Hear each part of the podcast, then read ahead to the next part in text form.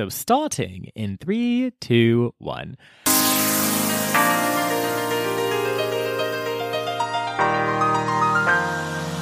Hi, I'm Marcy. And I'm Akko. Uh, and welcome to the Color Pages Book Club, a bi weekly podcast that focuses on fiction, fantasy, and magical realism written by writers from colorful backgrounds. That's right, y'all. Colorful backgrounds. Again, it's us today. I know what you're thinking. Weren't y'all supposed to be here last week? What? Correct. Hmm? Yep. Huh? What? Um, You no, right? We were. You were correct. You were right. We're That not is gonna. just We're not gonna lie That's to the fact. audience. Like, listen, like, Um, another fact: we got tired. That's it. We got tired. um, we needed a second to regroup before before what's about to occur, which is happening now, which is the start of our summer short series. yes, period. Uh, we're outside in our swimwear. And uh, what what else do people do over the summer? Um, slushies or something? Sure. Yeah. We got it. There's a there's an ice cream truck somewhere, probably selling like oat milk ice cream nowadays. Oh, there's actually a Someone's place. got some s'mores. Yeah, what's up? Th- that's true. Uh, I was gonna say real quick. There's a place called God. What is it called? Um, we might have to put it in the show notes because the name is Dessert Lab. No, I made that up. Um, Ooh, we love a lab. Shit, it's it's a it's a black owned oat oat milk ice cream spot in New York. Um, shit, I'm forgetting the name of it. Next time I'm there, can we go? Yeah, no, absolutely, for sure, for sure. It's it's so fucking good. It's so. I mean, good. if you live if you live in New York, which you may or may not, we don't know. right, like I'm a mystery. Yeah. like what? Mhm, You know? right, yeah, exactly. yeah. hmm Silence is what we're moving in today. so. But oh yeah, the book. Um, um, we really have something to say, right? Yeah. Well, well, but before we get to that, I wanted to say, you know, to those of you who are new to the show, the Summer Short series is kind of like a more laid back, chill, um, summer break vibe where we read basically whatever we want. So, you know, typically during the year we read novels, uh, Mhm. unless apparently sometimes we don't feel like it, we do something else. But the Summer Short series is for exactly the something else. Mhm. That's plays, that's comics, that's poetry, comparative literature. It's it's really whatever we we would like to do. So Mhm. yeah. Nice, nice. No, I'm excited. This is usually a very, very cute time where we just kind of like, you know, just, I mean, we, I, I feel like we're generally pretty, you know, I mean, depending on the book, of course, like, you know, we t- generally are in a lo- like lighthearted vibe, but I feel like the summer in particular, we just be like, yeah, girl, we are just chilling. Yeah. Yeah, so if you're like looking for some deep critical analysis, you may get it, you may not. Depends on how we feel. Depends on if the oat ice cream, oat milk ice cream store is open. So, um, is but wrong. today we'll be reading my pick, which is Falling in Love with Hominids, a short story anthology by Nalo Hopkins. Hey, back it up, back it up. Um, also, before I ask you why you chose that short story uh, anthology, the place is actually cur- called Whipped Urban Dessert Lab. So if you're in New York or visiting or anything like that, um, just for anyone that's listening, you gotta check them out. They're eh, fucking incredible. But anywho, Akko, why are we why are we reading this book? What made you choose this anthology? Yeah, so I heard about Nayla Hopkins and her writing, and I just had it on the list of books I wanted to read, and I hadn't gotten to it yet. And I think I was going to read another one of her books, and I was like, hmm, I completely forgot about this, this, Mm. um, what's it called? This short story anthology. And then I, I really like the title, Falling in Love with Hominids Mhm. hominids are like humans and primates and not all primates i think it's like gorillas and orangutans and some other Mm. one that's also smart and that is similar to us and i think are like ancestors like whatever our humanoid Mhm. ancestry and so the idea of falling in love with with hominids is both like love which is this very ethereal you know feels like mercurial thing and hominids Mhm. is this very human tactile thing and so you know the non-duality between those two finding the the oneness of them is kind of cool so Mhm. because our and, you know humanness and love and animal our animalness humanness loveness is all the same thing. Anyway, so Mm. we forget that as humans. So I think that's interesting. I also think it's kind of like to love people, hmm you have to accept their animalisticness, right? Or Mhm. like humans are not outside of our hominidness. Our social structures that we build on top of things are an extension of our animalistic traits. So Mm. anyway, that That's wrong. segues actually perfectly into my question. Beautiful. Love to see it. I know. Look at that. Look at that. Look at that growth, y'all. Look at that, you know, beautiful transition. Come on, growth. Uh, We've on, actually growth. grown. Um. So yeah. Right. Some, yeah, we didn't just age, y'all. We grew. Right. Um, put on a postcard. That's what you tell your ex when you're breaking up. Mm. Look, it's not you. It's not me. I didn't just age. I grew. And you know, anyway, don't don't say that. Please don't say that. Please don't attribute to that this podcast either. It's like um, it's like Color Pages Book Club actually recommended that I use this language as I break up with you, and then your partner's just like, wait, what the fuck? Um, but also Get a bunch like, of hate mail. if someone does do that, I don't know, maybe update us on it. Yeah, no, uh, don't do it. Don't do it. Don't do it. But if you do, Yeah. You know, If you were gonna do it anyway, right? These color pages at gmail dot com. com. So Let us know. just like a healthy suggestion there. But anyway, friend, your your beautiful segue. Yes, yes. So, so speaking of loving hominids, loving us, in a society, because we, you know, we preach a lot about love and connection and how this reality right now feels very disconnected with each other and ourselves because of late stage capitalism Mm-hmm. and the history of colonialism, racism, homophobia, and sexism Mm-hmm. that is ever present in our world and takes on various forms through the socio geopolitics of the globe. But how do we connect with humans? Or how do you connect with humans? And when do you feel the most disconnected from humans? So maybe let's switch that. When do you feel the most disconnected from humans? And then how do you connect with them if you do? Mm. Love that question. So, when do I feel the most disconnected? Um, I would say, I mean, on, on, on like a literal note, find that if I'm spending a lot of time like inside or just like really to myself, like being in a very cerebral space, I feel like that can sometimes lend itself to feeling disconnected. Some of that actually also depends though, Mm. because like if I'm like in a somewhat more spiritual headspace and I'm thinking about like spirituality and the universe and like the nature of it all. And like you know i'm reminding myself of like i guess you know the oneness of things. And yeah and that's in that case usually yeah like, i don't necessarily feel disconnected. But if i'm just kind of like i don't know i'm thinking about like work or like whatever else you know like i feel like it can Right. um, the, the this physical separation can lend itself to that.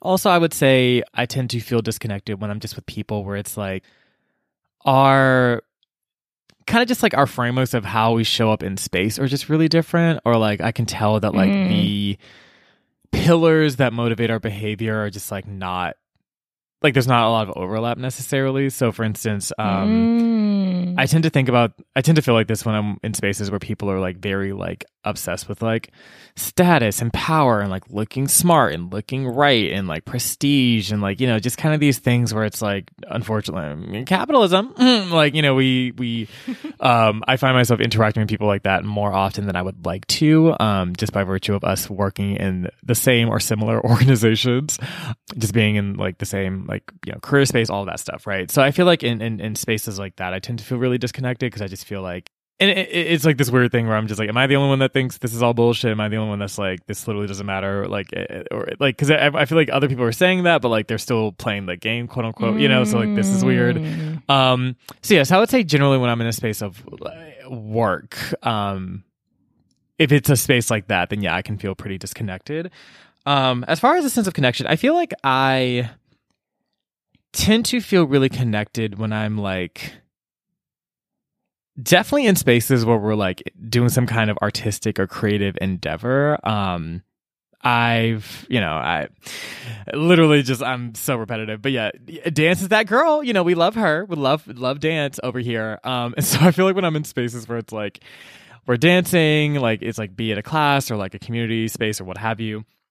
And the onus is, or the focus isn't necessarily on like competition or trying to prove anything. I feel like it, it lends itself to really Mm. connecting in a way that like trend i mean transcends language um it's funny i actually have a friend here that i made recently who like i i just find the way that she shows up in space actually really inspiring and i like i i, I really want to like emulate some of her energy more and that like I, I I'll, I'll tell I'll literally give y'all a story from literally 24 hours ago. So me and this friend, I'm gonna name her.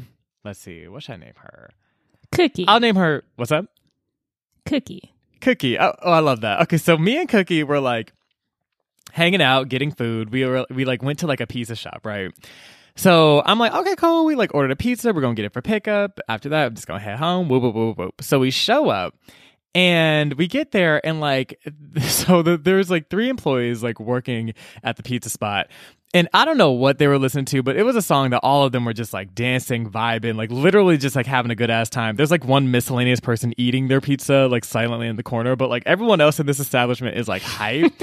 and like so usually in a space like that, I'd be like, "Oh, we lit, it's cute, okay, cool." Like I would like I would silently like more silently observe that, but my friend Cookie was like literally jumped in, was like, "Hey, what's up? What's good?" Like literally just high energy met them, and then they're like hype. We're like we're just like hyping each other up. Then like she starts dancing, I start dancing. They were already dancing, so they just continue doing what they're already doing, and then all of a sudden we're all just like dancing in this pizza shop, like, "Hey!" Ah, ah, ah. And I'm like, this is very like lit and not something I would typically do on my own accord. Like if I just entered this shop on my own, I'd be like, oh, this is like I love this, but I wouldn't have like initiated a moment. But like Cookie always be doing that. Like if we go out, she just like talks to people. She's very affable. Like she just there's no like like I feel like sometimes I can get in my head about like oh like if I say this I, I don't want to sound like I'm like doing too much or whatever but like she don't give a damn. And i'm just like this is and it's so funny because my older brother is actually very similar. Like he'll just like talk to any and everybody to the to a point where it can actually get kind of annoying but like generally speaking it's actually a really endearing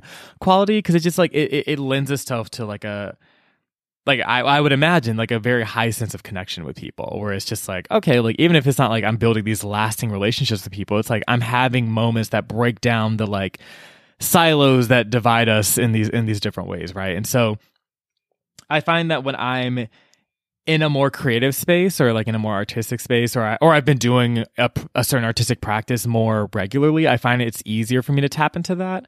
Because I would say generally speaking I'm a pretty affable you know social person right? But like I don't know there's something about just like a kind of carefreeness or just being like I'm gonna just say or do whatever and who gives a fuck you know what I mean like it's just like well like we'll just see what happens next and I don't know. I just I, I I find that um moments like that tend to to really create a sense of connection for me. So Hmm. so yeah, but um but otherwise, you know, when I'm with my people, with my friends, like people that like get me, I get them. Like we're just like I don't know.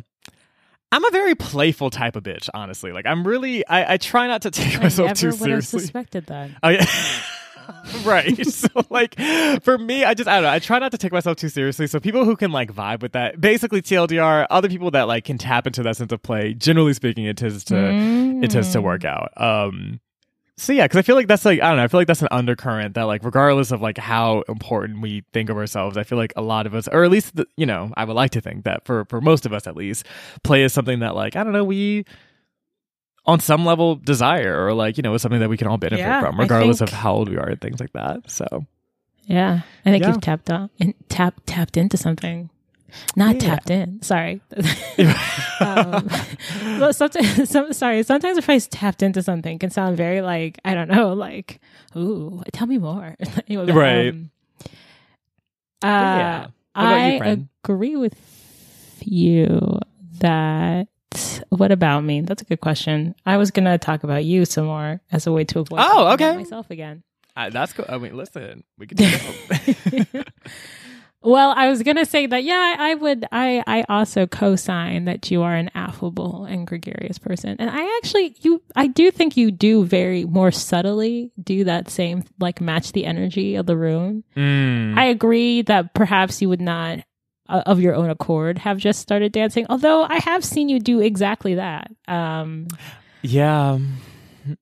But um, I think I think your way of approaching it is like everyone kind of knows that you're you're in it for the game too. You just may not be reacting as strongly as someone else, but you're not opposed to it. And in fact, Mm. are like in in the mix. I think you just if different instruments are being played, you're playing a, a different instrument, if you will. Mm. Um, Beautiful metaphor. but hey, sometimes we all got to be on the saxophone. So. That's that. Listen, no. And yesterday we were literally all on the saxophone, and I, I literally remember mid dancing. I was thinking, I was like, what is the person eating pizza like with their headphones and thinking about all this right now? Like, you know, like what? they're they like, what the fuck is going? on? Like, what is happening? But sometimes that's the vibe. Like sometimes part of the orchestra is three people dancing and one person eating a pizza. right, just generally unbothered. Like, oh my god. Oh, and that pizza was Uh. good too. So I was like, I feel like the good vibes like helped extra season the pizza. Helped oh the my food. God. Oh, that shit There you was banging. That shit was so good. so Yeah. Um, I remember actually when I came to visit you in that city that you may or may not live in. There's speaking of that black owned that tea shop. Uh, what is it called? It's a black owned tea oh, company. um, tea. the one that may or may not have been in Brooklyn. That one. Yes, the one Yes. that may or may not be in Brooklyn. Is it Right. called Brooklyn Tea? It is. It is called Brooklyn Tea. yes.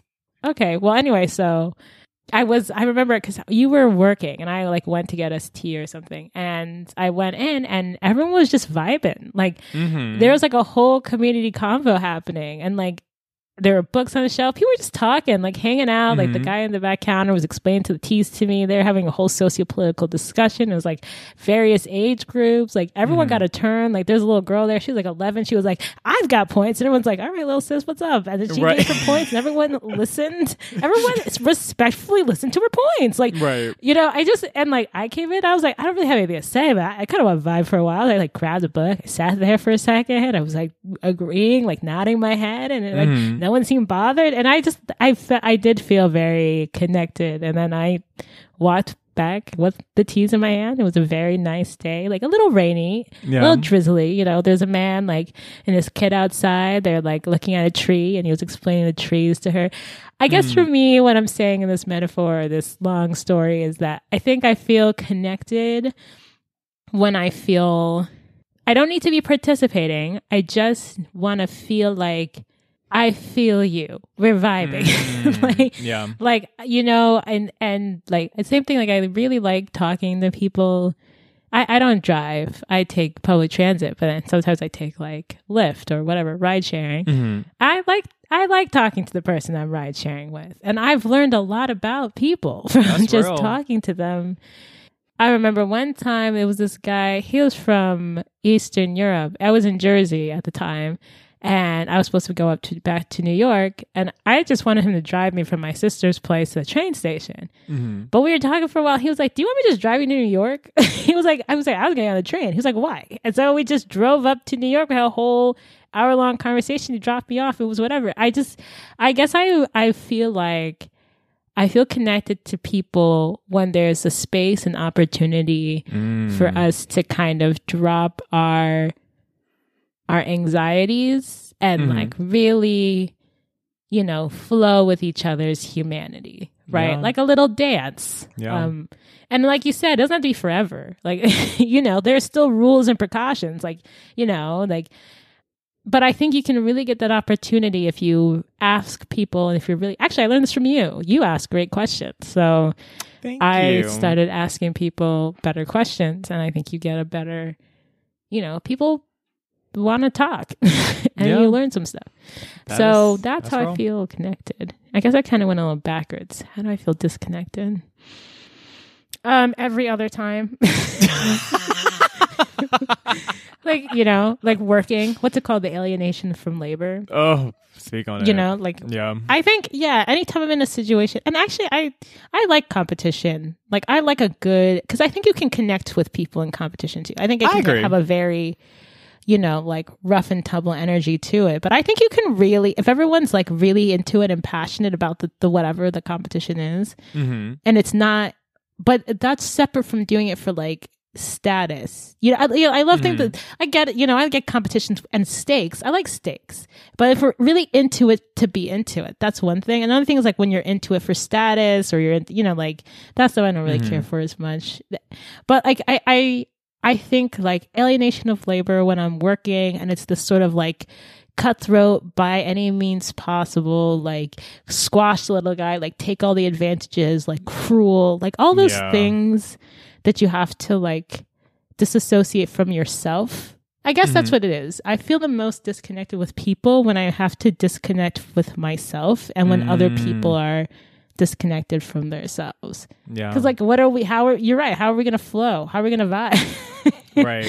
Not me saying vibe. How are we gonna? Um, whatever. There you go. Vibe. Yeah. Anyway. No, especially I, I, I, I completely agree. Like, there's nothing worse than like, yeah, just like it's like a competitive environment that's just competitive to be competitive, and it's like, am I even like I'm not that invested in this? Like, why is this like the infrastructure? Um, yeah, but I will say I do. I to your point, I do love a good rivalry. There are a couple of people who have developed like healthy rivalries with um in the recent past, and I'm like, this is fun. I I, I can I can do a fun like healthy little like this is like low stakes like kind of rivalry moment. Like I can definitely do that. But like yeah, when it's or even a sport like oh, you Mhm. know team competitions like when it's really about the game like i think there is because that's why you'll like notice like a lot of athletes will stand up for other athletes when something happens because they're like Mhm. it's about the game yo like it's not about your little weird circus of capital yeah. it's about the love of the sport like i think there are people who truly love or like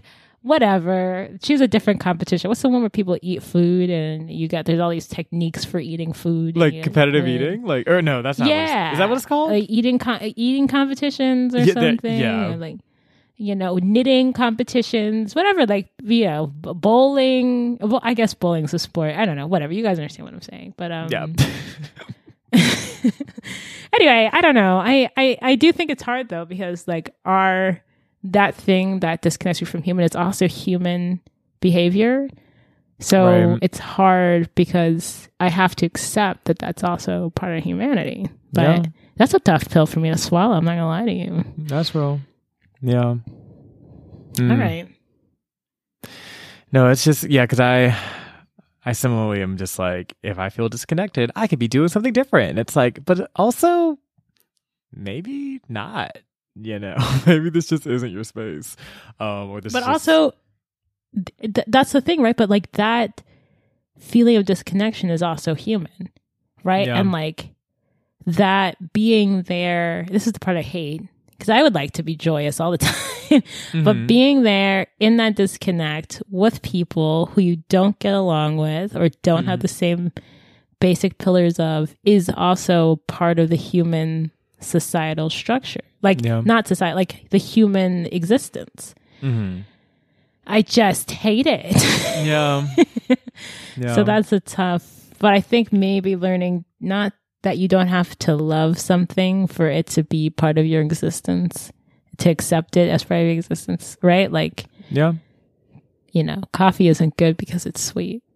Life isn't good because it's always happy Mm. or something. You no. bodying the metaphors today, friend. Like, I mean, Oh, first place gold medal for metaphors. I'm just gonna just gonna hand that over to you because I that was. Oh, wow. Oh, okay. Well, I don't know. I'm to take that little, that validation with me. take that into the next section of this. oh my Not me god. being delighted. Oh, love that. okay, well, y'all, we're gonna take a quick break and um, yeah, we'll get back and talk about some stories. And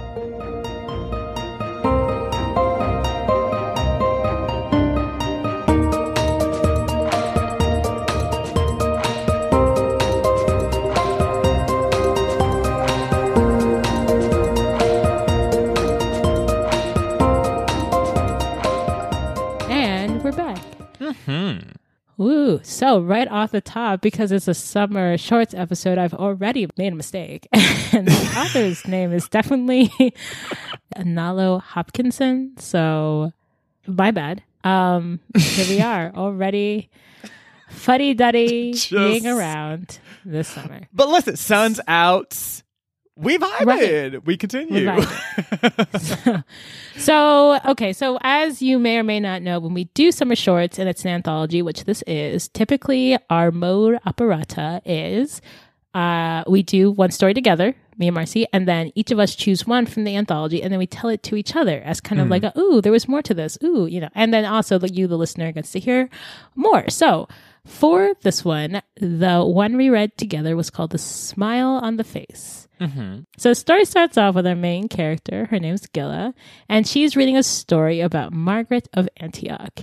And you know, just uh, with a story within a story, we'll just explain real fast. It's about a woman that declines a marriage proposal, and this guy puts her in jail for not accepting the marriage proposal and then turns into a dragon and tries to eat her but then he does eat her and she has like a cross around her neck and it turns into a tree and um, kills him and saves her life. So you probably have a lot of questions. How did margaret of antioch end up in this you know in the what's it called proximity to a man who shapeshifts into a dragon? But look those are questions for a different day. Or maybe your own book club all right? Write it in your journal. Right. Y'all can read.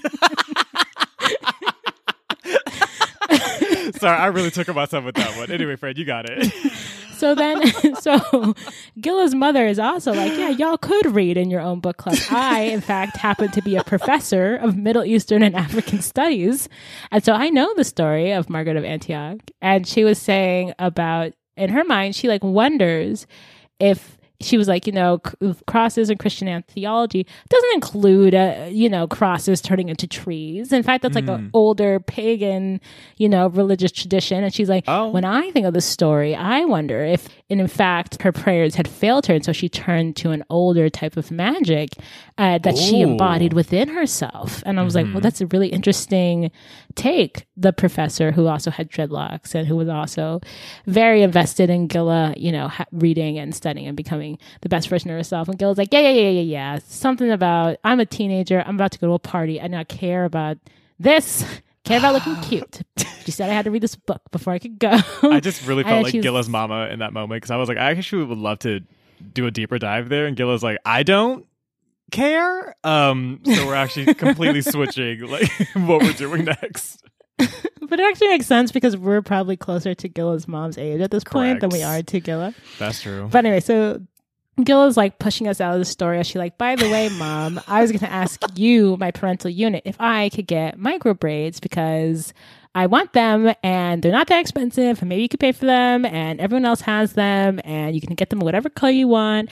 And her mom's like, how often do you have to get these braids? She's like, every six weeks. And she's like, what's wrong with your natural hair? And she's like, I just want maybe something that lies a little flatter, you know? And so hmm. there's obviously, you know, some internalized feelings here about, you know, standards of beauty. So mm-hmm. her mom's like, look, if you want the micro braids, you save up for it, you can pay for it.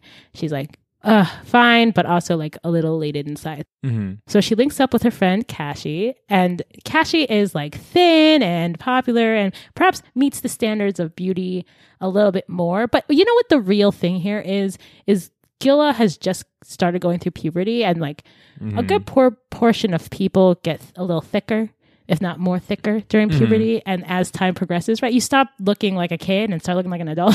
Yeah. But that's a really stressful process, especially in American society where being thicker is frowned upon and where honestly looking like a woman is actually frowned upon. just being a woman is Yeah. actually just frowned upon in the United States and probably all over the world, which is very strange, but we can get into that later. Mhm. So she's like, or so like, uh, Cassie is like thinner and more model esque, and um, yeah. So she's like, you know, there's there's there's she has a sense of jealousy or embarrassment. Anyway, Mhm. oh, but while they're talking, while she's talking to her mom earlier, her mom talks about these um witches who used to just be trees. Like she was like, yeah, there are male witches who like study trees and could go into trees. Mm-hmm. But the women witches were just they were just people who were also trees. And Gilla was mm-hmm. like weird. And Akko and Marcy were like fascinating. Right. Say more, Gilla's mama. like, I'm Right. actually really curious.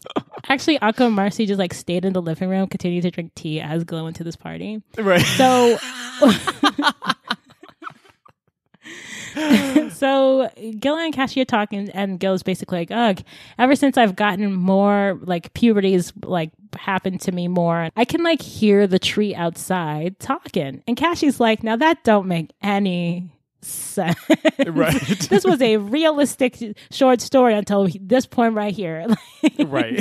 so Cassie's like, I'm trying to do your makeup. I'm trying to go to a party. We talk about trees talking to you. What are they saying? And she's like, I don't know, talking about how the the tree really enjoys you know, worms crawling around in its roots. It's talking about parts it wants to itch, but it can't reach. And Kakashi's like, this is weird, dude. like, his story's weird. And Gil's like, look, did I say it was normal? No, I didn't say it was normal. I just told you what I heard. I just mm. told you. You think I'm having fun, having weird stuff happen to me? And Kakashi's like, look, all I know is to get from your house to the street, we got to cross this cherry tree. So right. you guys should make amends, make good, do what you do, mm. and armistice, whatever you gotta do, so we can get to the street, so we can get our bikes, so we can go to this party. So Gilda, while she's crossing the street, she's like, "Ha! Ha, I escaped!" And you know, all of a sudden, she has like a thunk on the back of her head, and there's like a cherry in her in her hand and she's like haha tree you thought you could get me and everyone's like i do not know how this story started so so adversarial okay and she's like you think you're gonna get me i'm gonna get you and she eats the cherry Mm-hmm. And at that point, her friend Foster shows up and he's like, Hey, everybody! And like hits her on the back and she f- swallows the cherry pit. And Foster is like their friend. He, he's been their friends since they were kids, but I guess things are getting more romantic as puberty is hit, whatever. I don't know. So they get on their bikes and and head towards the party, and it's really funny because Cassie is like much more of a girly's girl. And she's like, I don't. Oh, she's also wearing a skirt. She's like, I don't. First of all, I just want to point out, guys, that it's very hard to ride a bike with a skirt. It's uh, mm. uh, that's short I've done it before and it is quite difficult. And then mm. Gil is wearing wedges and it's also hard. But you can do it, girls. we all learn how to do it. That's it. Yeah. Anyway, so yeah, when you at some point part of the puberty process is learning how to ride a bike in heels. Okay, anyway, so mm. also learning to run in them too. Mm-hmm. And always remembering to bring a pair of flats because your heels are too high and they will always hurt. Okay, anyway, so yeah. you get to the party. They get to the party and Patricia is the girl hosting the party. We end up liking Patricia at the end, but it's all this like high school shenanigans, you know. People mm-hmm. are dancing and drinking punch and yada yada, you know. Mm-hmm. It's very hominids, you know. It's very like high school as a metaphor for animalistic tendencies, like mm. think Mean Girl. Anyway, so um yeah gil is kind of struggling because like she's feeling a little out of place she's like trying to be cool you know she's still trying to be in her body she's having a hard time mm. with mm-hmm. it and then there's this guy roger who's like oh. irrelevant like i don't know what his deal is okay well actually I, I have a more complex idea about roger but we'll get into so he's being a complete jerk he and gilla make eye contact at one point in the party and he just starts making up these rumors about her and her like whatever, what she and him have done in a sexual fashion, which clearly hasn't happened because Gilla didn't know it happened. So if she didn't know it happened, it couldn't have happened, Roger. Right. Anyway, so Clarissa, who's Roger's friend, quotation marks, but yeah. probably just is attracted to him, probably. Yeah. She starts being like, Gilla, like, you slept with all these dudes. We all heard the rumors that Roger made up five seconds ago when we were all there hearing him make them up. So I don't know why I would just believe them, but I right. clearly have alternative motives here, which is to make my fe- myself feel more powerful and beautiful at your expense. And she's like, you know, maybe if you were thinner, she's like, you're pretty, but if you were thinner, you know, you'd be thinner and that would ha- give you more social clout and you wouldn't have to do all this sexual stuff and you're like what is wrong clarissa what is going on why are we doing yeah, this there are let's unpack that clarissa so many other ways to be gilla could have had all those sexual behaviors with all those boys if she wanted to, and it would change literally nothing about her status or who she is as a person. It might have been a really enjoyable experience for her, but more importantly, none of it happened. right. So there's also that. Anyway, throughout all this, Gilla is like feeling kind of out of place because she's hearing this narrative, basically this like ancient narrative that is most likely connected to the cherry tree. yeah. It's like, you know, like giving her wisdom or whatever. So, because she's like, this is weird. I don't know about all this. Mm. Anyway, she just goes outside to really just like hang out and like get a moment away because that's actually really traumatic having this girl say this stuff to you. Mm. And she and Foster's out there, and Foster's like talking to this girl that he likes, I guess, kind of. Uh, but Foster's like, "Yo, you seem like you're really upset. What's up?" And she's like, "I don't know. Roger's being a man, and then Clarissa's mm-hmm. being." Clarissa, and do you think I'm ugly? and he's like, now I think you look well. Mostly, he just gives her a hug, which I actually thought was really sweet. He was just like, "You look upset. You look confused. Here's a hug." They have a long, warm hug with each other, and she's like, "Ah, this feels better." And then they have like a heart to heart about attraction and their standards of beauty and what they're attracted to versus what society sort of dictates is the social norm. And it's mm. actually getting kind of deep until Roger shows up again because I guess he's, I don't know, bored or something with his henchmen who I guess are there because the plot demanded it. And they're like, ugh, ugh, you guys having a true intimate connection? I hate that. And maybe this is because Roger kind of wants Gilla and is upset that he, she has a closer relationship to this other male who he sees as competition. Mm-hmm. But he starts using homophobic slurs and fatphobic language. And then Foster kind of handles it. He's kind of like, yeah, none of us believe you.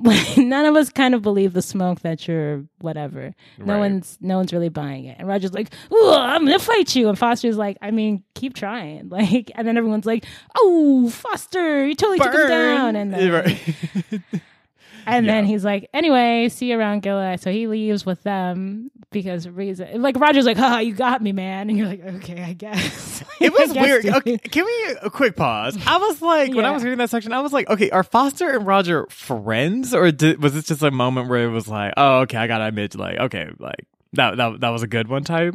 Here's what I think, and Marcy, correct me if you think I'm wrong. I think putting myself back in their shoes, that Foster is understands how social games are played, even though he doesn't really care for them as much. Whereas Roger really has internalized the toxic masculine thing as the mm. reality. So Foster is de escalating the situation through humor and standing his ground and kind of like poking holes. And I think a lot of men actually interact with the world and masculinity this way, where it's like, I understand the masculine game I'm supposed to be playing.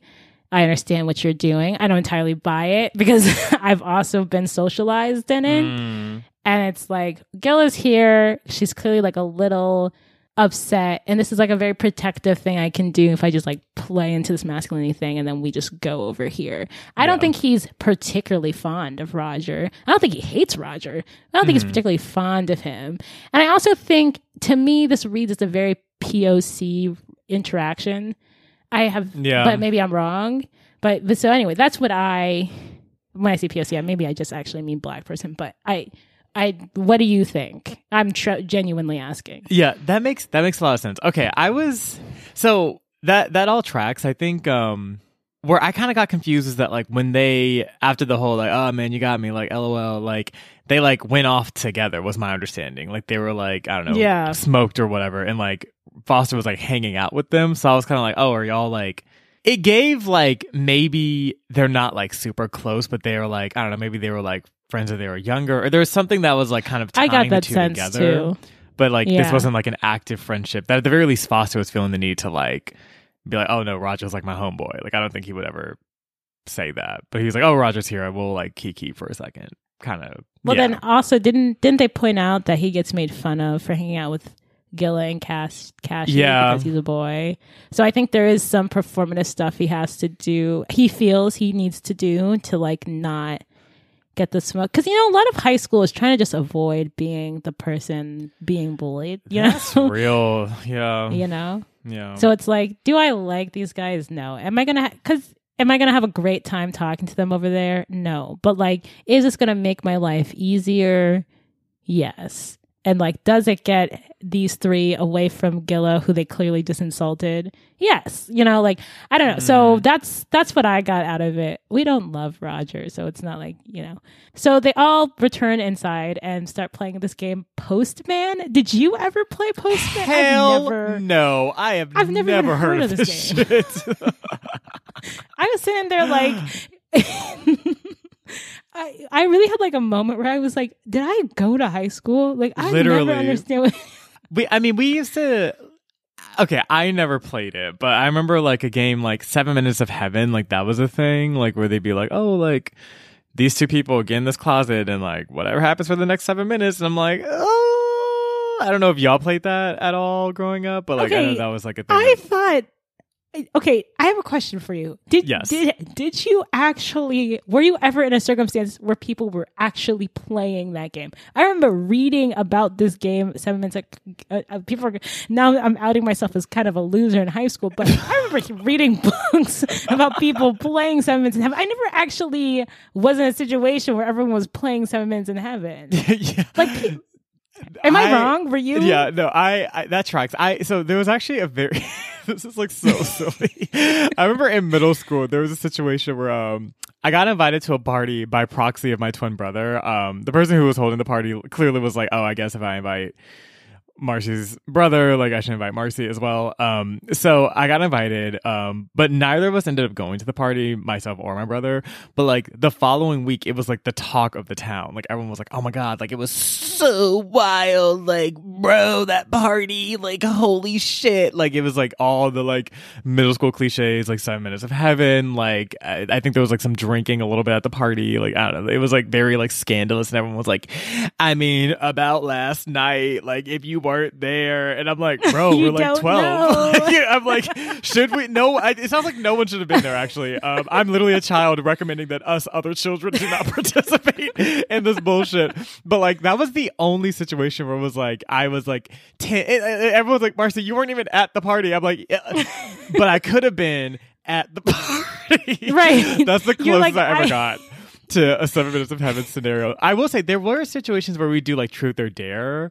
I think I was in a party where they- we played like spin the bottle, but even that was like very like innocuous. Like it was like, oh, like kiss this person. It's like, but it's like a peck on the cheek. Everyone's like losing their minds. I'm like, is it that deep? You know? I don't know. You see, I- I so what I was going to say is in high school, I think, I not I think co-sign that stuff happened. It never happened in like a formulated, you know, like postman like seven minute minutes in heaven scenario, right? Like that, that's what I Mm. mean. Anyway, yeah. so. but other people are probably like, "Man, we were playing postman all the time. All we ever did was deliver mail." And I'm Right. like, we were just delivering mail constantly. And I'm like, oh my God. No. I'm like, not the USPS. Like, eek. Uh, Right. no, like, not the FedEx. Right. okay. Um. Anyway, they're playing postman, and also they're. I think this is in Canada, so maybe we just don't know everything that happens up in Canada. Um, Also, real quick, I think another part that, to your point, was so strange about this whole occurrence is that it was like a party wide, like record scratch. All of us will now be participating in this. You know what I mean? Like, I was like, damn, Everybody everybody at the party. doing. like, god damn. Like, we're yeah, gonna play postman. Right, like you cannot do anything else. Everyone must. It's, it's like opt out situation. It is assumed you will be Right. playing unless you specifically request not to. out of control. Out of control. and maybe right, right. Anyway, so so the, like the game, which was we just learned ourselves, was Yes. that like I guess somebody like is the conduit for telling people. And then you get a, a postman delivery, and then you go into a random closet, which this also connotates that you know you're at a party with multiple closets. Right. Uh, whatever. Anyway, but um, either people just posted up in different closets, and Hmm. then you get a delivery, and you're supposed to just join them in whatever closet they're in for an un an unquantified amount of time to do things, preferably of a sexual nature. yeah. Anyway, so Gilla gets a delivery, and she's like, "Me, a delivery from who? Who could it possibly have been a delivery from?" And then mm. Clarissa is there, and she's like, "Jess, come with me." And they're just like, "When did you guys set this up?" Like, I we were just outside. Like, how do we know who the post person is? How do you know where everyone's located? Anyway, Right. so And I'm like, how do you her to request a- to someone that like I'm looking for someone without revealing your hiding place? You know what I mean? Like I just right. So somebody knows who's Right. requesting. every- Anyway, whatever. This is logistic. This is a logistical nightmare. This is stuff you start worrying about after thirty. Right. What about the logistics? right. Like, anyway, so she goes into the room. Okay, I'm going to give a bit of a trigger warning here because the next scene it it it, it goes a little magical realism, but the actuality situation is sexual assaulty. So yeah. yeah, so that's a that's the warning there. She goes into the room. Patricia, who's the host of the show, is over here making out with some guy named Heyman. Do we know who Heyman is? We do not. We but they're having a no great time. idea. No idea. But Patricia like stops halfway through to give like instructions for this RPG, and she's like, you see her like script scrolling at the bottom. She's like, okay, well, there's there. You just go into that closet over there. First of all, here, and then she's like, who's in the closet? She's like, isn't that the fun part to find out? And you're like, is it Patricia? Is, Is that the it fun, fun? part? is it fun? And so she's like, call me if you need anything. And just like proceeds to like, again, like kind of like how when you click out of an RPG, the person just goes back to doing what they were doing. She's No. like, goes back to making out with him. And, so But if you talk to her again, she like repeat the dialogue, and you're like, bro, like this is so, this is such a weird experience. Anyway, so she goes into the closet and surprise, surprise, it's a Roger in there. And you're like, Roger? You just insulted you, Roger? Which is actually not surprising because because it's not surprising. Anyway, so he tries to whatever, and he says some really disparaging things. Like he's like, "Come on, why are you saying no? Like a girl like you is never going to get play any other way than this." And you're like, Mhm. "Whoa!" Which I have a lot of thoughts about. So I'm going to pin it for now, though, because I do think there's like a socio political conversation to be had there. Mhm. But Gilla is like struggling to get out, and then finally, it's almost like that cherry, whatever she ate. Uh, and then like the memories of the narrative from the past. It's like really cool. There's like a part where like the tree is like, because she like kind of is internalizing it. She's like, yeah, I'm like heavier in size. My hair is Mm. kinky. And then like the older voice is like, yeah, but your thighs like hold up the tree. Like, wh- wh- don't you want a tree? Why can't a tree have a trunk? Like, what kind of tree doesn't have a Mm. trunk? And it's like, you know, like all this positive, like nature based affirmation. And then she was like, wait a second.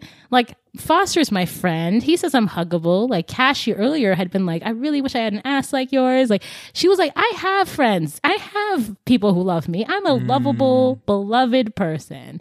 And then she turns into a dragon and pushes Roger off of her. Well, I guess she may or may not have turned into a dragon. I guess it's magical realism, so you guys decide. But hmm. Roger's freaking out. Roger also saw a dragon. Akko and Marcy, who aren't there because they're still drinking tea with her mom, can co-sign that you know she turned into a dragon. She runs out of the closet. Patricia's like, "Whoa, what's happening in here?" And he, she's like about to fight Roger. She, he's, she's like, "What did you do? What?" Did, although, like, I think at this point it's a little odd to be angry about this game because the setup itself just like invites danger. But whatever. Um, but then maybe it doesn't. Maybe you're supposed. Maybe there is a way for this to not invite danger, and Roger broke the rules and was dangerous about it. And so then everyone's like, "What's going on? What's going on?" They run in, and then Gilla just spills the beans. She's like, Roger, who says I'm ugly and fat, asked me to come into this room because he clearly likes me, even though he made it seem like I'm disgusting and disparaging. And then he assaulted me. And everyone's like, whoa, whoa, whoa, whoa. Everyone's Yeah. very upset, which I kind of loved. Jeff, who, who we don't know who Jeff is, but he's somebody's Jeff? boyfriend, was like, yeah, he was like, ew, man, that's disgusting. And you're like, okay, even even Jeff it's wait, wait, was it, wait, was there a character named Jeff in the story? Yes, there was a character named Wait. Jeff in there. He shows up for like two lines. I literally forgot. I was like, who? I thought I was kidding. Oh my god. I His, uh, love he was someone's boyfriend. They it was an off. It was a side plot that had nothing to do with anything. Anyway, but um, and then Foster shows up and he's like, "Really, man?" He's like gonna beat him up, and then Clarissa comes in and is like, "I don't believe you." It's like everybody else in the room is in consensus about this, but Clarissa, who wasn't there, shows Right. up and decides like. she is the authority of what took place. Right. Goofy. So anyway, she tries to do some more slut shamey things, and no one's really having it. And everyone's like, "Clarissa, can you just go? Like, do you need to? Can just go get some punch?" And then mm-hmm.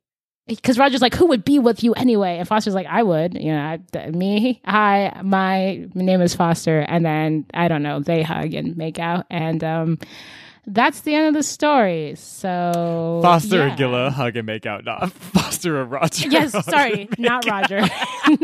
that would have been quite the twist. Could know? you imagine? I'd be like, wow, I, be I've- quite the I truly, yeah. Wait. So Yeah. But um, also, if you jumped out with sexual assault, you can jump back in now because it's over. So yeah.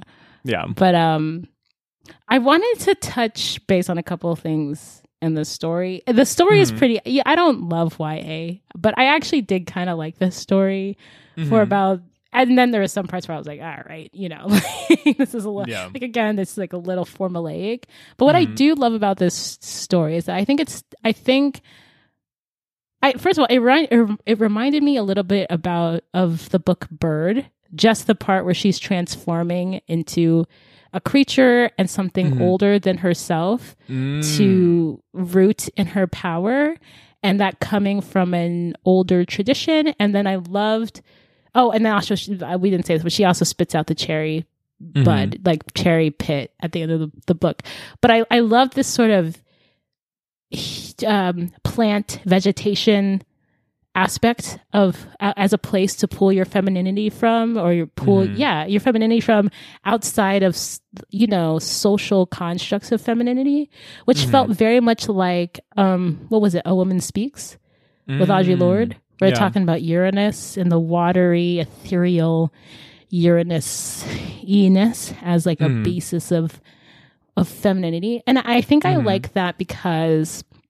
the becoming for a woman in American society, at least, which I guess is the only way I can speak to, um, is hard, right? Mhm. Um, there's a lot of degradation of of the female form. There's a lot of emphasis on thinness, um, and and model esqueness and flattening, Mhm. and sexuality as your worth being pleasing to a man, right? And there is a lot Mhm. of that sort of shame, like who would want you, or like your value is based on male attention and approval, even when it comes to other women, right?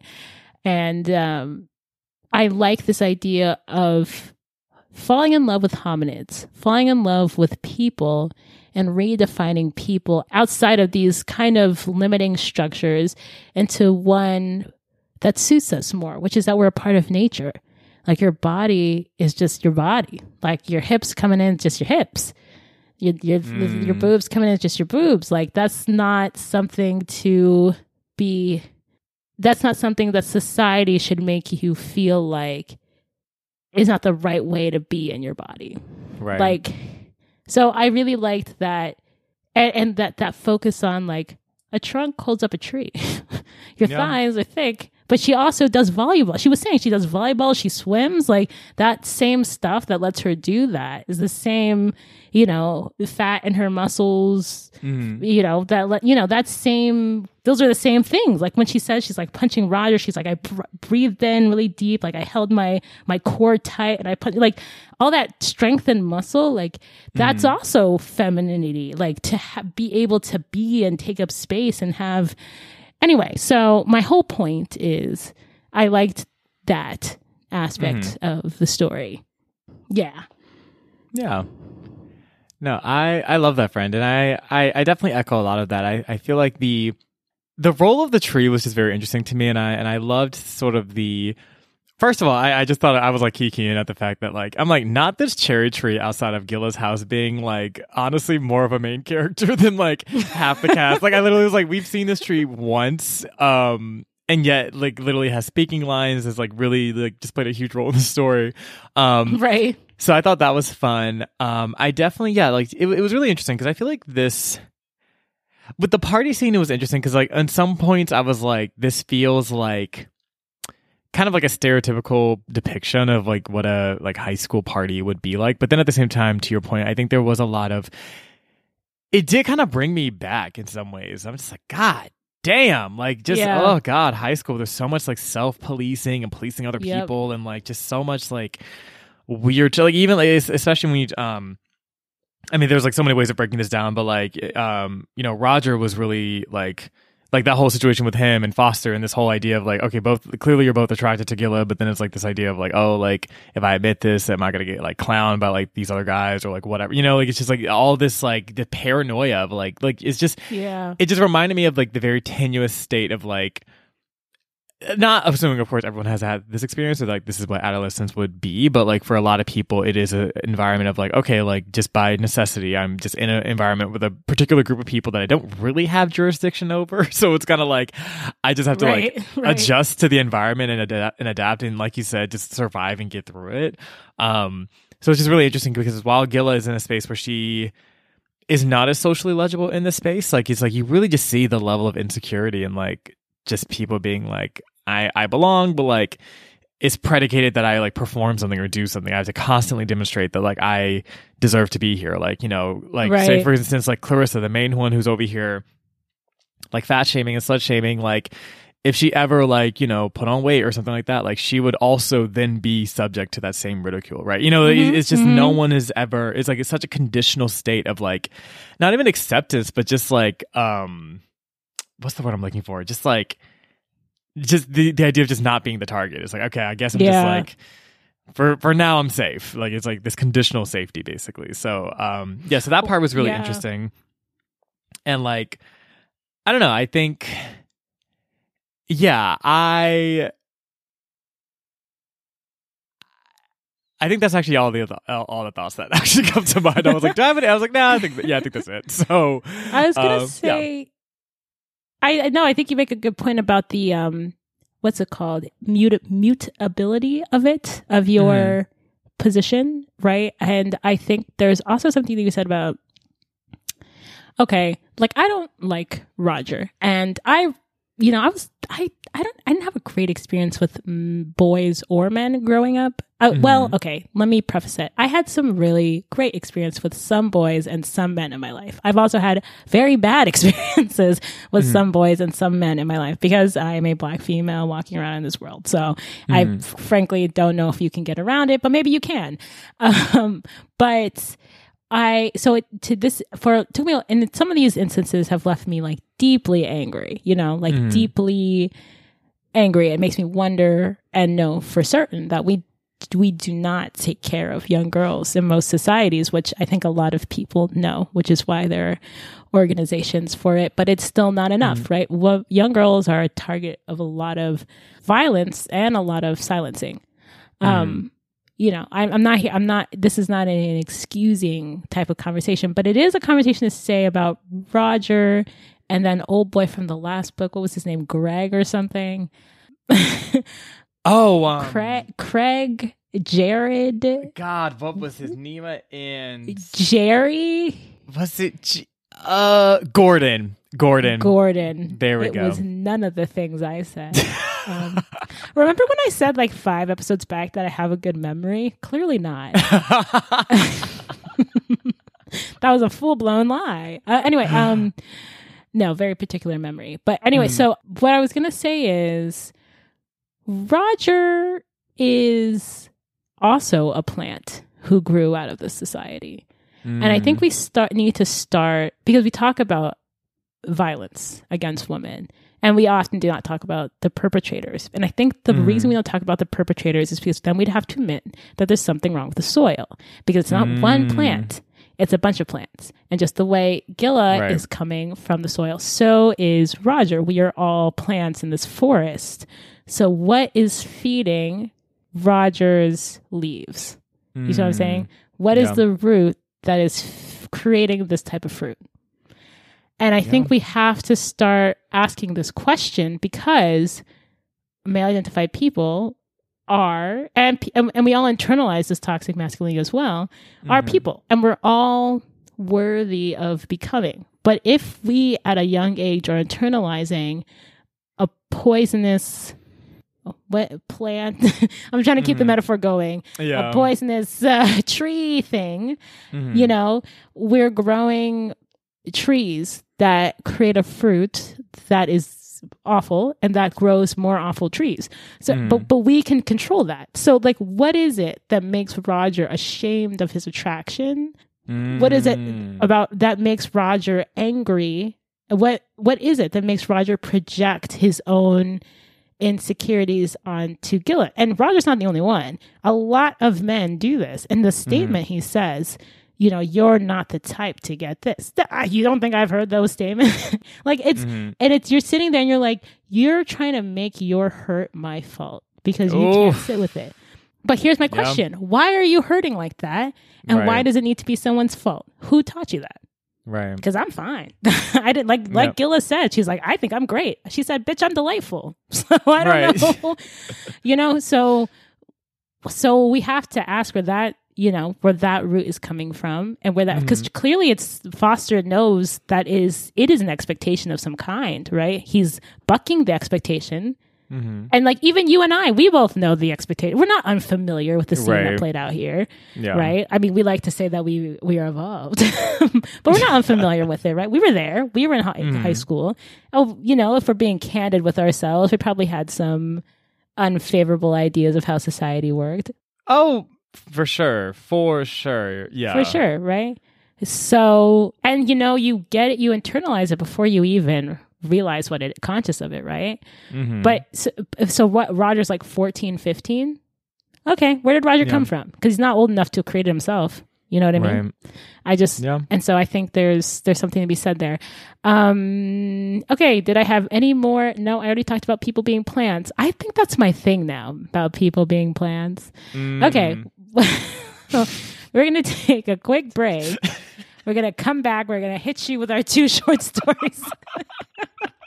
you get one good transition Right. for the summer short episode. Not two. Beautiful. Love that. Iconic. See y'all in a bit.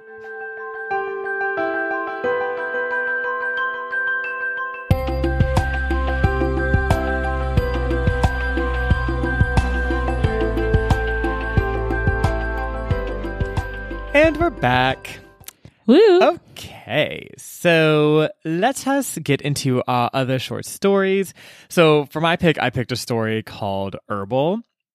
This will be rather quick because the story is, is pretty short, but basically, so it actually starts off from um like I think um, it's to be assumed Nalo's POV, where basically she was talking about how like oh like you know I used to I was like in this online platform where we're doing um like I was talking to like some, you know, student writers and like other writers and things like that. And basically they were having this conversation around how do you like how do you get an audience to suspend disbelief? Like especially in a fantastical setting, how do you get someone to just be in it and like not question what's going on? And then a story like occurred to her and like this is the story that this is the story that unfolded. Okay, boom. The setting, we don't know. But the main character, her name is Jenny. Jenny lives in an apartment. The story begins with the description of an elephant being in her living room. She hears some shit. She's like, what the fuck? Boom, whole ass elephant in her living room. So Jenny's like, I don't know what to do. Um, should I hide? Should I? I don't want to draw too much attention to myself because, like, the elephant. I don't know. Like, it's like, it's not like eating shit, but it's like running into shit. You know, it's like an it's like just like knocking over like drawers and shit. It's just like loud, cacophonous AF. I cannot even ima- imagine being a neighbor in Jenny's apartment. like you're like, bro, what is that? Is, is the building falling like, apart? someone, Like, like, banging on a broom and like, No, like there's nothing I can do. There's nothing I can do. There's an elephant in here. Like, you literally hear an elephant like roar or whatever the fuck. You're like, I think we have bigger problems than like a noise complaint. Like I'm like, I think we need right. to call like the National Guard. Like I like I don't what the fuck. Anyway, so basically, so Jenny's the name the psychology of Jenny's neighbors we are not aware of, but I can only imagine they were screaming, crying, throwing up. Basically, Jenny's in her apartment doing the same shit. She's like, I boom, it's an elephant. Like, I'm a just, so she was like standing on the floor, but then she decided to like stand on her couch. So she was like, okay, I was like trying to, you know, like reduce the height differential. And I'm like, Jenny, I'm sorry, those extra like what, like foot of height. I don't think Nothing. that's gonna, Means nothing. This is literally nothing. That's actually not going to change the elephant psychology at all. So basically, she's like, okay, what is going on here? So obviously terrified, can't even believe this is happening.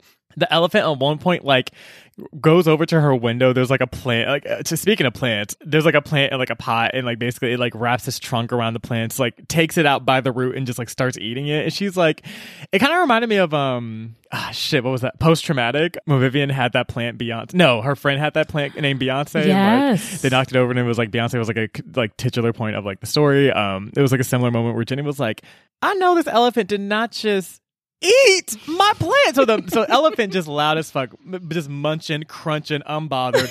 takes a shit in Jenny's apartment. So that's like literally the next thing. It's like literally shitting out the plant it just ate.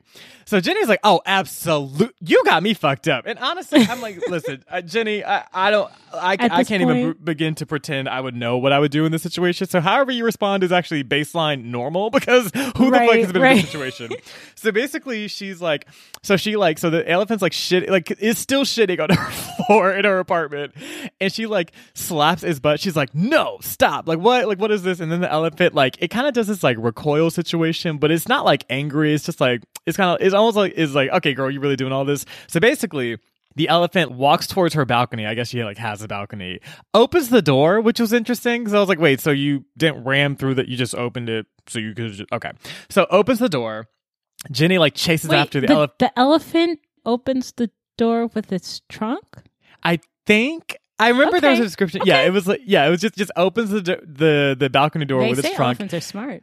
That so. is very true. And so basically, like, it goes out into the balcony, and Jenny like, "Wait!" Like she's like jumping over the shit that the elephant like just like landed on her apartment, and like basically the elephant like s- jumps off the balcony and like flies into the horizon. What? And Jenny's like, "Whoa! Like that's wild." So then she's like, "I." But well, so then so she's like she like looks back at her apartment. It's completely in shambles. And she's like okay i guess i'll in the book and then the story is like yeah so jenny spent the next month um fixing her shit because the elephant literally fucked everything up. Um she's like at her job trying to like she like told her dad about it. She's like so like oh uh, yeah that was the thing. She she was like trying to like gauge how do i talk about this instance with other people. So she would like hypothetically bring it up with other people and be like so you know how would you react if it was like an elephant in your apartment? And people were like jenny lmao like girl what? And she's like, right, so funny, lol. Jenny. They're like, oh, Jenny, funny as hell. She's like, I actually wasn't trying to be a comedian. and then she like talked to her dad about it. She was like, so like high key, um, an elephant was like in my apartment, and like I know that sounds wild. And then her dad was like, I actually believe you. Like that sounds really reasonable. Like I'm glad you're okay. And she was like, thanks. And like they they just like never brought it up again.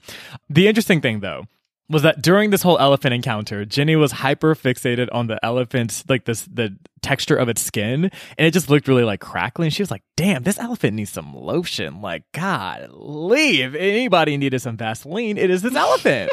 so she like gets like a thing of lotion. And she and then the like the story basically ends with her like being her in her apartment and like she would like take this bottle of lotion and like walk out into the balcony and just like stare off into the horizon. And it's assumed that she kind of is like wants the elephant to come back in an interesting way, or maybe it's just yeah. like she's yeah. She, maybe she wants to give it some lotion. Yeah, there's like a yearning there. So she's like she just like watches the horizon and uh, you know towards like dusk with her lotion, and just like okay, maybe one day the elephant will return. So yeah, so that's the story of Jenny. Um, we uh, we I don't know what Jenny does it. for a living. We do yeah, but that's that's what happened in the story you know, it's very Kafka esque, like a metamorphosis. Mm, yeah, when he turns yeah. into like a beetle, he just wakes up that way. Like yeah. it's very like surreally absurd. Mm-hmm. But like, there's so many metaphors. Like, how many times in your life has something like kind of wild happen, and then you like don't know how to even explain to someone the wild thing that happened, and you just you, are like, so like hypothetically, yeah. if this and this happened, the person's like, hypothetically, this is oddly specific for a hypothetical. Right. And you're like, mm-hmm, yeah, it is. Are you, do you understand?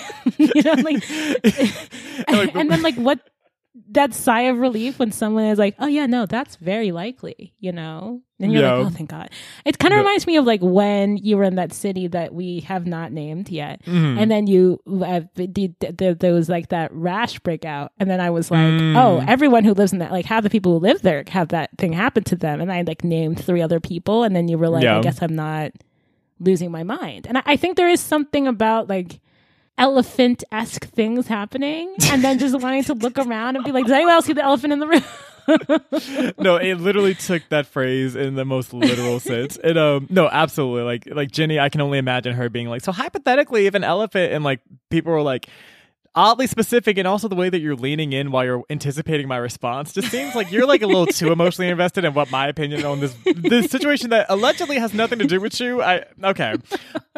And also to Nalo's point in the beginning, like she was like, "How do you get someone to like suspend their disbelief?" And I will say, reading the story, I was like, at first I was like, "What?" But then it was like the elephant was already there, like like descriptions of shit just falling Right. over and shit. I'm like, Right. "How? What are we gonna do?" I'm like, "What's gonna happen with Jenny?" Like, no part of me was like, "Bro, why is there an elephant in your apartment?" Like, what? Right. Well, do Yeah. you think magical realism isn't a, like when we say magical, part of it is the sleight of hand. You know, we never think about that part. But part of Mm. magical realism is the magic trick, which is to get Yeah. us to believe. And so, so to do that, you need a distraction. And I think the Mhm. distraction is the attention to detail. Right? the the Mm, shit yeah. on the ground, which is like and, and like the the evoking of like our senses. Like you're like, yeah, that's disgusting. like you know, the lotion and the the feel of the skin, and it's like this particular focus on these like minute details, and then also Mm. the realism is also kind of a distraction because the rest of the story makes so much sense, right? Like the rest of the first story, you know, going to a party, like all that is like very normal stuff. Right. and then you have this weird thing in the middle. But I, it, you know what's so strange about that is that it like gets to the heart of being alive, right? Which is like Mm. very mundane things, and then but at the core of being alive is kind of ridiculous. Like the core of existing makes no fucking sense, Yeah. and yet we just we just wrap all this weird stuff around it, and we call it a logical, sensible existence. That's so. That is such a good point because it's like Yeah. I'm over here like, how the fuck did the elephant get into the room? And then you're like, how did Jenny even get here? You know what I mean? Like just like the fact that like Jenny is just in this random box in this random city at this random moment in time. Like why that? Like how was that any more like Jenny More sensible. unexamined, but the elephant, is, like you know, I mean, Yeah. yeah. It's just it's, it's, it's interesting. That, That's a great um, point.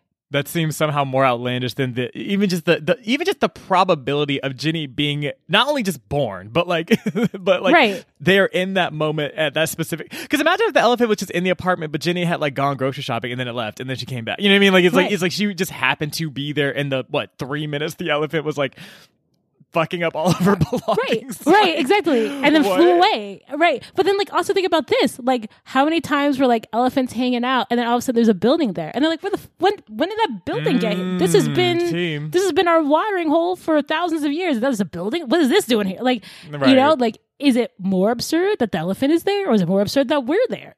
Yeah, I don't know. right it, it that's that's real and like it's interesting because um because um, to that end right like the it's like a nice reversal of like you know we think about people's um impact on you know i mean everything is nature right? But like what we consider in a in a mainstream sense uh, to be nature right? Like our impact as far as like Yeah. civilizations and like fucking up the planet. You know what i mean? Like it's like it's like the reverse of like okay animals like now like taking over in, in like a, like a similar disruption and then like just like kind of leaving and not really having much regard of what's going on in your community. I thought that Mm. was like an interesting commentary. I don't know if there was like a climate Mm. change intent there, but I thought I, I kind of read that a little bit when I was reading the story. Sure. Um, and then also, um, I also just just to the absurdity part, it was interesting because then Jenny was like doing research and she was like, "I'm pretty sure that was like an Indian elephant because like I don't see like an African elephant like fitting through the door frame." I'm like, Jenny, like. The, but, like I like this. I'm sorry. This doesn't fucking matter. Like what? Just does it? Like, I don't know why that's she so funny, literally but was like, she was like, I'm pretty sure it's an Indian elephant. And I was like, girl, I can't. I was like, child, what the fuck? Um, so yeah, no, that was wild. Um, and I did think it was interesting. Um, the the part about especially the the mundane of it, mundanity, I guess, of it all. I think that's kind of what I read as far as her interest in the elephant coming back. Like she's like, was it inconvenient? Was it financially devastating? Was it absurd? yes, that this elephant was there, but what it was is interesting. interesting. I will never forget Yeah. these three minutes again. So I don't know, like the yearning part, like what what makes you Yeah. want to experience that again, or something? Eh, maybe not the elephant, Yeah. but something similarly like kind of out of out of this world. You're like, what the fuck? Yeah. So it's very interesting. It's interesting because like we both decry but also r- require the magic of life right like like it's pointless Mm. if if like the whole reason like we're living is because of this like weirdness existence thing right but sometimes we forget that is and we just like focus on the mundane but then Yeah. in actuality, like right, like that's that's spark of life is why we live. But um, Mhm. so I I agree with you the the yearning thing. I'm sorry. I also just am deeply entertained by that story. Um, it was like so wild. I was like, how does so much happen in like what was literally like five So pages? Like, god damn. Yeah, no, it was Um, wild. I've, if, if so, I will I will tell mine, which is called the Delicious Monster, and it's actually funny because it's also really absurd. I actually think the one we read together was the least absurd one we read. okay. Um, I think you'll like this one. So basically, it's this guy Jerry. It starts off with him, and he's thinking about Jerry. his dad, Jerry, right? And he's thinking about his dad, and like his basically his mom and dad are divorced, and is now his dad is living with his lover named Victor. So some the, his lover's name is Sudarshan, but then we later learn it's Victor, but then we learn it's not even that later on. Anyway, but before he gets to what? before, yeah, it gets crazy. So before he gets to Carlos's house, which is his father, he's walking outside and there's this unhoused man. But Mm-hmm. the the man doesn't look like a man. He looks like a person wearing man clothing. If that makes sense. His Wait, hair is green. what? He's clearly a magical creature of some kind, but Jerry doesn't know this, and he just has his policy. He's like, "Yeah, here's twenty Mm. bucks." And the guy, he's looking at this tree, and like the intro to this story is that there's a plant that's name basically translates to delicious monster. It's like basically this like Swiss tree ch- tree Swiss Mhm. Swiss cheese looking leafed plant. But Mhm. anyway, he sees that plant and he's like, "Huh, interesting." And the the unhoused person is like, "No one usually pays any attention to what's happening in nature unless it's like in curated natural space." And Jerry's Mm. like, "Okay, like this conversation's going on a little long. We're not really talking about anything, but yeah, sure, it's a nice plant. Mhm. Uh, it's snowing outside. I'm gonna go now. So he thinks that's that interaction is over. He ends up at his dad's place. It's there's like it's it, again, it's that same like um what's it called? Mundaneness of like his dad and his mom got divorced and now he's like trying to figure out how he fits in his dad's new life and you know like his dad like offers him some tea but doesn't have, have he has a lot of sugar and jerry's like i don't like sugar. And his dad's like you've always liked sugar. And he's like i've never liked sugar dad. You just weren't paying attention. And like he's seeing how his dad has changed with his like new lover and Sudarshan is like really sweet and he has tea and it's like seems really normal and they have this pet bird that eats snakes and then What? everything's going yeah it's like going okay It's like a vulture. Like what bird is eating? no, Okay. it's just this, and then he's like, "What's the, he's?" Because he's Jerry is like, "Parrots don't eat snakes," and then his dad's like, "We never said it was a parrot, Jerry." And Jerry's like, "Okay," and it's oh, so there's a so the reason for the story there's a delicious monster plant in the corner, and um. uh, Jerry's dad, Carlos, is like from South America, and like the plants from South America. Anyway, this whole thing, and he's talking about his dad. His dad used to like kill snakes when he was a kid. Whatever. It's this whole thing. He always thought his dad, like the stories his dad would tell, like were very exaggerated. So he thought he had like this hmm. very exciting life. But then his mom showed him a picture, and apparently he just like lived in the city, and like he is just kind of you know doing that dad thing where you just exaggerate your childhood for your hmm. children. But anyway, you think everything is pretty mundane and normal here, and then hmm. Sudarshan's like, I have to go outside to see the eclipse. Are you guys all coming? And Jerry's like, Yeah, that's why you guys invited me. Remember you invited me to see the eclipse? And he's like, Okay, we have to see the eclipse. And then Is suddenly like, So what? You're leaving? You're leaving right now? And Jerry's like, Why is everyone getting so turnt? We're just going on the roof to see see the eclipse. so they get up there, and Sudarshan, whose name is suddenly Victor, which Jerry is also confused about, whose name is actually Vishnu because he's actually a god. He transforms into a god. The tree, the Lysiosis tree, which they can see from their rooftop, is cracking open and gives birth to Garuda, um, which is also a Hindu god. And then also the unhoused person he met and the bird are actually somehow related to Vishnu. They're his son in mm. some way. And they're brothers, the bird and the guy, who's maybe a person, but maybe not a person, and is some incarnation of some magical creature. And mm. then Jerry is like, is sitting there very confused. And Nako's like, Do you know? And Jerry's like, I just came over to see my dad. And now there's a flying god and a giant, like, a bird human. And then Carlos is like, You're leaving me. I love you. Dad, and, and then the, the Vishnu slash Victor is like, I gotta go help Garuda because we've got to raise him. He's got to eat snakes. And then Jerry's like, Hey, Dad, didn't you used to kill snakes as a kid? Maybe you should just go with him. And then Victor slash Vishnu is like, Sorry, it's too dangerous. But then Garuda's like, Actually, I want to take your dad along. So then he jumps on his back and they're about to fly off. Vishnu's like, No, you got to stay here, Carlos, and take care of Rudy. And Gar's like, Never mind. Dad. I'll do it. And Jerry's just like sitting there watching this all happen. So Jerry's dad flies off with Victor slash Vishnu, leaving him with his stepbrother Gar and Rudy, who are maybe bird people.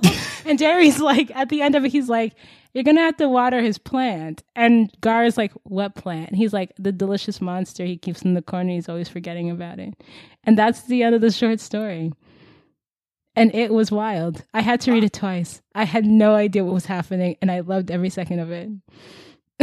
I I okay. I I we I'm gonna I'm I'm gonna put us in park real quick. Maybe reverse actually. So okay. Jerry at Carlos's house. J- Yes. and so basically so they go to the roof. So when Vishnu was looking at everybody like the the guy wearing man clothes and the parrot and like the the yeah, the tree That's like not a parrot. Yeah. Right. were they like all talking to each other or was it like were they like just like from the rooftop all like chatting or having this conversation? Like how did they like communicate like what the next steps were going to be? Yeah, so Gar, the per, the the bird, the the mythical creature in human form, Mhm. was could talk to Rudy, his half brother, who's a bird. And Mm. then Garuda was actually just being birthed from the center of that tree, which I think caught on fire, and I'm pretty sure the fire department like ended up showing up. So Garuda Mm. just like burst out from the tree, which was in the like empty lot Mm. next door that like Jerry had seen, you know, earlier in the story. Mm. And and then Victor slash Vishnu was just um a god human creature who was flaming at one point or had a flaming ring or something at one point. what? Yeah, it was it was wild. It was wild. And it was just like this really I just loved it, man. It was like this mundane, like a kid having to like really reassess like it's like it's like a kid having to meet his his dad's you know new husband and his mm-hmm. step siblings but it mm-hmm. turns out your, your dad's new husband and step siblings are gods like, so it's like Brady Bunch esque magical and like twist. Jerry who was both mundane and also I'm sorry, even just like the fact that like his name is like Jerry, like it's just like this is just so Right. like what Okay, so Carlos, Vishnu, who was the third person that also left? Oh, that's Gar- the Garuda who just got birthed Who out was of the just tree. born. Okay. yeah, because so- they gotta go eat snakes or something. And also, I do want to caveat asterisk. I understand Hinduism has like real spiritual aspects and like real religion. I do not think that's what was happening here. Kind of like the Orishas and Kingdom of Sto- Souls, like, or even like in what's it called, Master of the Djinn. Like, this is clearly taking a less serious aspect hmm. of you know take on the stories. I just want to make sure you know we're not trying to disrespect anyone's actual religion. Um, Yeah. But anyway, so continue. So Jerry was left with Gar. Who was the last one? It's like Rudy, which was a bird. Rudy? Okay, so Rudy, who were both like, so those two were the bird and the person that the unhoused person from the very beginning. Those two. Yes, yes, and I get, I got the sense that they were children of Vishnu, but like weren't the right incarnation of Garuda, who's like also a mythical god creature, and so they're like. They can't do whatever prophecy thing they're supposed to do in this story. Okay. Uh, Yeah, so they were like, you know, basically they have dad issues, is what I'm saying. the two of them, Mm. kind of like Jerry also has dad issues because Yeah. his dad divorced his mom, and anyway, that's why I said it was like very Brady Bunchy, but um, Wow. with magic. I. And I think they're all in Toronto, so Huh. yeah. I'm like trying to like come up with like a take of like, oh yeah, like oh like symbolism. Mhm. I'm There is no take. I- I mean, there I probably is, but nah.